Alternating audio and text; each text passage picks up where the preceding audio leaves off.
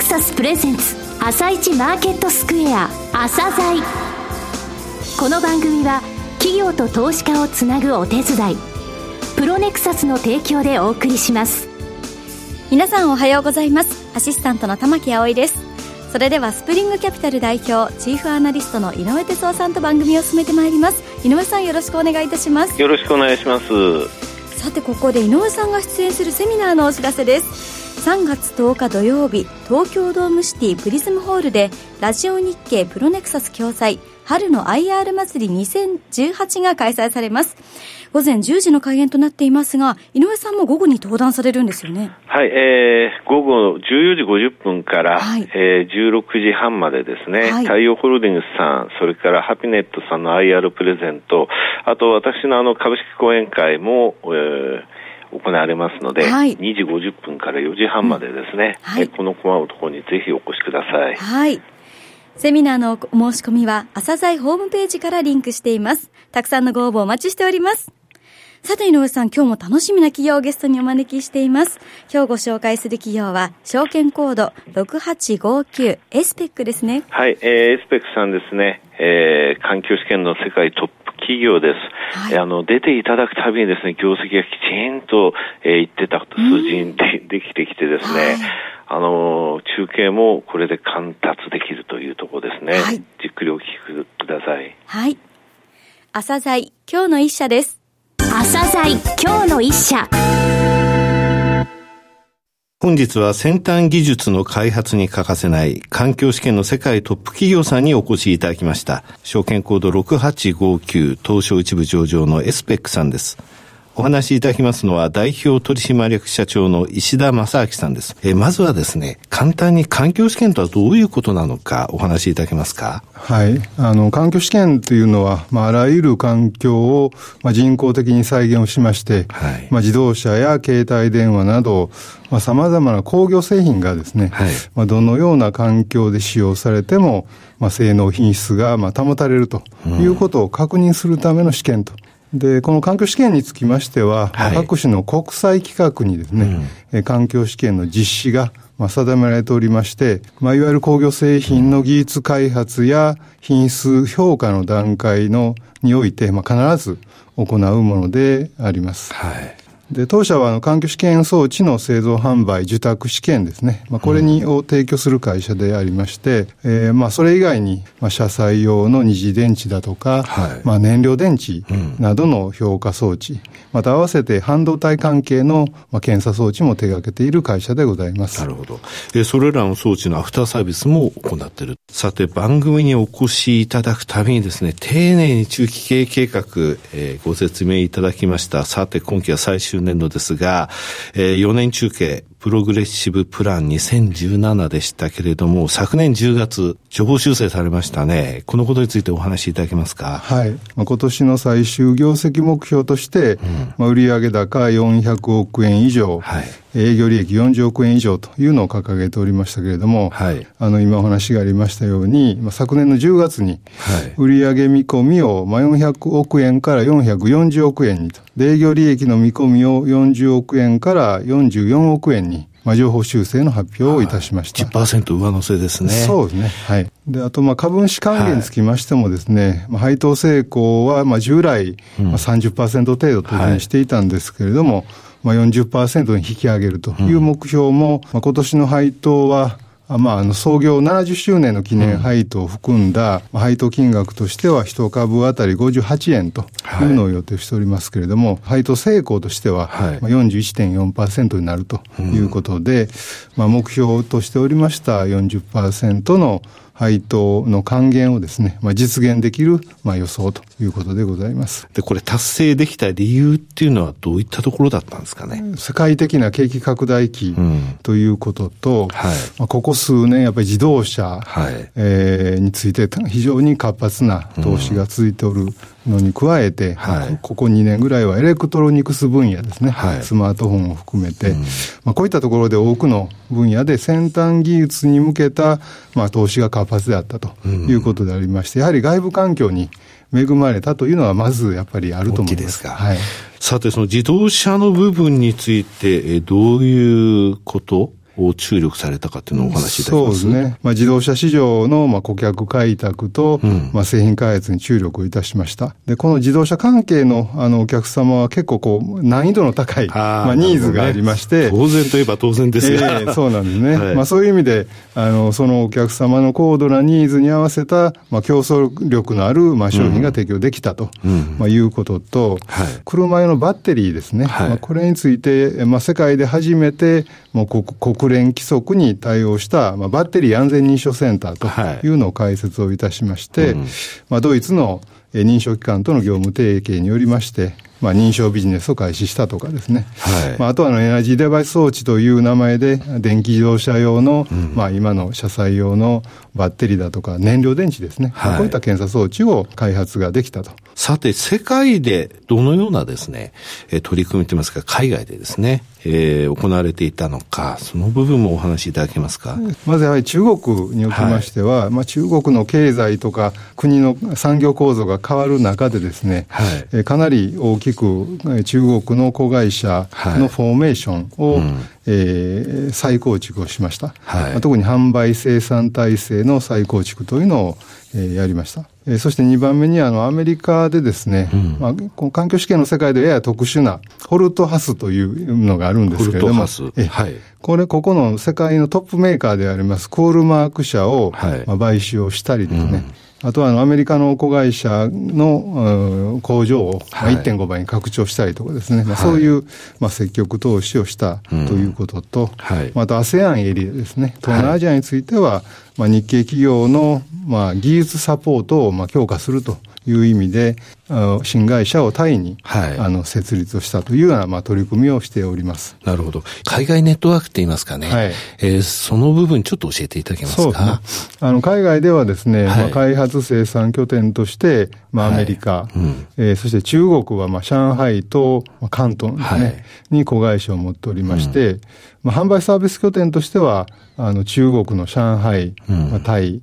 そしてドイツの子会社に加えまして、はい、まあ、43カ国にグローバルなネットワークを持っていると。まあ、ちなみに海外売上高比率は、はい、2016年度におきましては42.2%ということになっています。さて、時期の中期経営計画、お話しいただける部分だけで構わないんですけれども、えー、少しお聞かせいただけますか？はい。あの、まあ、現在策定中でですね、まあ、今年、まあ、発表する予定ですので、はい、まあ、その時に詳細はということになるんですけれども、はい、あの、その前に、あの、2015年にですね、まあ、長期ビジョン、うん、えー、エスペックビジョン2025というのを発表しておりまして、この中期計画は、来年度からの中期計画は、その、まあ、2番目の中期計画と。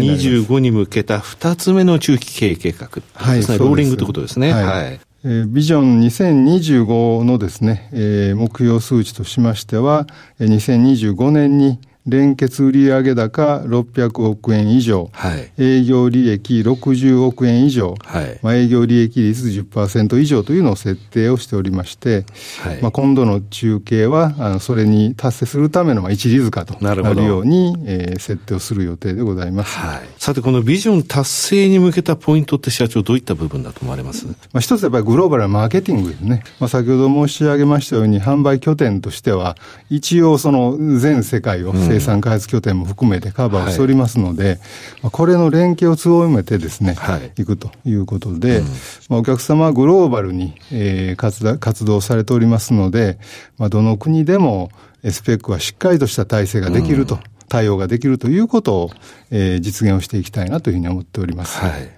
で、合わせてグローバルな開発、グローバルなものづくりという面も、えー、必要になっておりまして、はいうん、まあ、グローバルな、まあ、子会社を活用したグローバルなサプライチェーンの構築だとか、はいまあ、こういったものづくりについても、えー、取り組んでいく内容でございます。研究開発の部分でもということですね。そうですね。研究開発ですね。技術開発についてもですね、うん、強化をしていこうというふうに考えておりまして、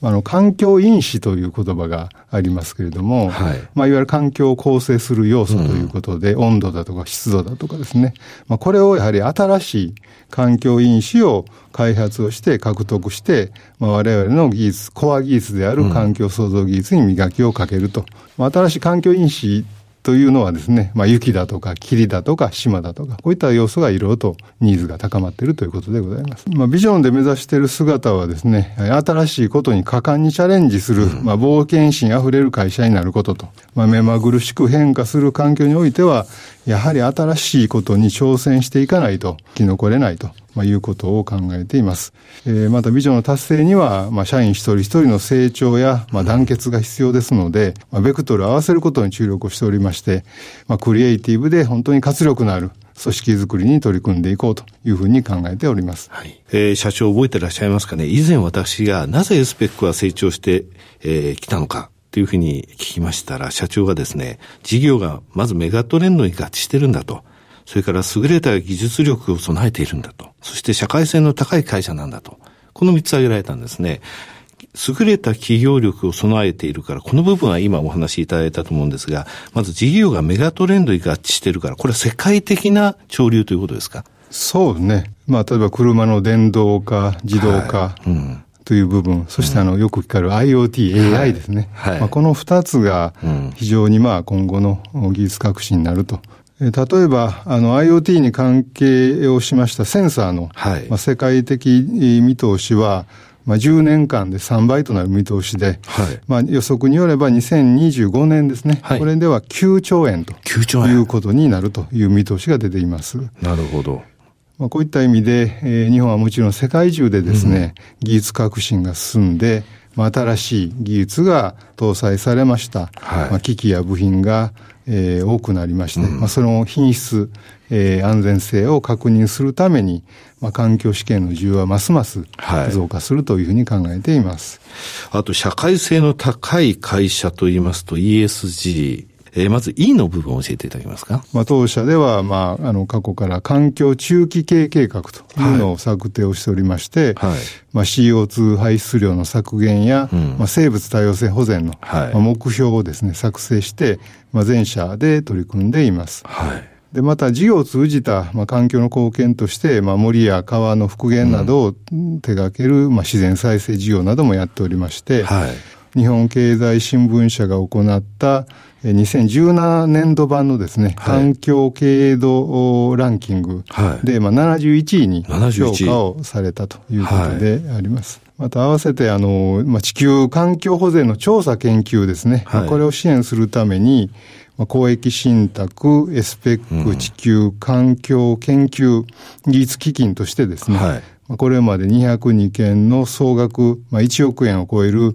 助成を行っておりまして、うんはい、今年でまあ20年間、20年を迎えたと。あと S の部分ですけれども、御社のくるみん、はい、それからあの、L 星ですね、女性活躍推進法に基づく、はい、この L 星については最高位を捉えてますよね。当社はダイバーシティ経営ということを推進しておりまして、はいうん、女性社員の活躍支援に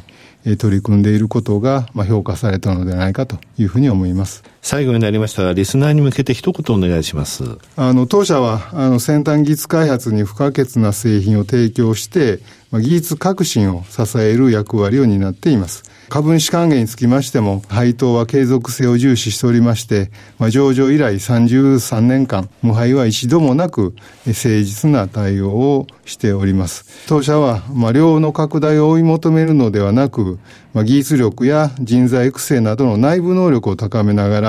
ら、先ほどありました ESG、環境、社会、ガバナンスに配慮しました、質の高い経営を行っていく所存でございます。これによって安定的、継続的な成長を目指していきますので、これからも長期的な視点で、見ていただければありがたいと思います。また、3月16日、17日開催の東証 IR フェスタ、に、まあ、4年連続で出展する予定でございます。会社説明会は3月16日金曜日のまあ、15時45分から16時30分において、えー、私から説明をいたしますので、会社説明会並びに、えー、当社ブースにぜひお越しいただきたいと思います。石田さん、どうもありがとうございました。ありがとうございました。今日の一社、エスペックをご紹介しました。さらに井上さんにエスペックについてお話しいただきます。はい、えー、まず、えー、エスペックさんも出られる、えー、お祭り、東証 IR フェスタですね、はい、こちら今年ね、横浜で開催されるんですよ。パシフィコ横浜。はい、えー、これはあの、東証 IR フェスタとですね、えー、はい、入れてちょっとググってみてください。はい。はい、えー、エスペックさんですね、えー、とにかく国内で60%以上、世界でも30%以上のシェアを誇る会社さんです。えー、社会のメガトレンドに合致している、えー、先進国、そして、えー、経済伸長の著しい、えー、これからの東南アジア、えー、そういったところのニーズがある IoT、AI、そして、えー、自動車ですね。えー、順風満帆に、えー、業績はか、あのー拡大してますね、はい、中継も新しいものは非常に楽しみです。はい。はい、出ていただくために、たびに楽しみが増えますね。はい、それでは一旦お知らせです。企業ディスクロージャー IR 実務支援の専門会社プロネクサス上場企業のおよそ6割。2200社をクライアントに持つ。これはアジア証券印刷の時代から信頼と実績を積み重ねてきたからこそ。さらにプロネクサスが目指すのは企業と投資家をつなぎ日本の株式市場を活性化させることです。プロネクサス私たちは個人投資家の皆さんを応援します。井上哲夫。今日のストラテジー。それでは井上さん、後半の解説もよろしくお願いいたします。はい、えー、アメリカがね、昨日あの、えー、初めて、えー、FRB、えー、新議長のね、下院での、はい、えー、議会証言があって、えー、これで少し、えー、調整しましたけど、それまではすごかったんでね、えー、えー、今回の下落幅のね、ナスダックとダウについた3分の2戻し、はい、そして、えー、ダウと SP ね、ごめんなさい。で、はい、ナスダックについて88%戻ってたんですよ。えー、日本は42%、日経平均ね、香港ハンセンでも49%という状態だったのに、はい、アメリカはこんなに戻ってると、これアメリカ発の、アメリカ発の急落だったのにね、これはね、上海ショックとかブレグジットの時との完全な違いだと思いますよ。はい、いずれ戻るんだと思うけれども、あまりにもちょっとその急ピッチよっていうところの、えー、今期間かな、はい、やっぱりね、40営業日ぐらい先週も言いましたけど、1%を超える値幅率あの記録してるんでね、40日ぐらいは落ち着かないんですよね。はい、で過去、えー、25日移動平均のマイナス7%以上の乖離やった時どうだったのっていうのを見てみたら、だいたい40営業日ぐらいで4、5%しか上昇してないんですよ、平均で。はい、それがやっぱり、えー、8割戻しもしてるってすごい達成率でね、8%ぐらいまでいっちゃってて、これはちょっともう少し一旦調整って言いますか、横ばい期間に入るなっていうふうに思ってて、そういうのをメールマガジンにね、昨日も書いたんですけれども、大体3月の終わりぐらいかな、20日過ぎまでは、マーケット、えー上昇トレンドに回帰するための助走期間という感じですかね。えー、えー、日本のね、先物を見ても昨日ね、来週の、えー、金曜日が S q なんですけれども、はい、昨日の先物の商い集計したらね、2割がもうロールの動きなんですよ。3月切りのポジションを持ってる人は6月切りに、えー、動かしてるんですね。はい、こういう動きが早く出てるっていうので、6月切りももう板がしっかりしてきてますので、うん、えー、3月 S q 迎えちゃうんでね、6月の方にその買いロールっていうのも、えー、進められてもいいかなというふうな印象ですね。はい、はい井上さん、本日もありがとうございました。また来週もよろしくお願いいたします。この後は東京市場の寄り付きです。朝鮮この番組は企業と投資家をつなぐお手伝い、プロネクサスの提供でお送りしました。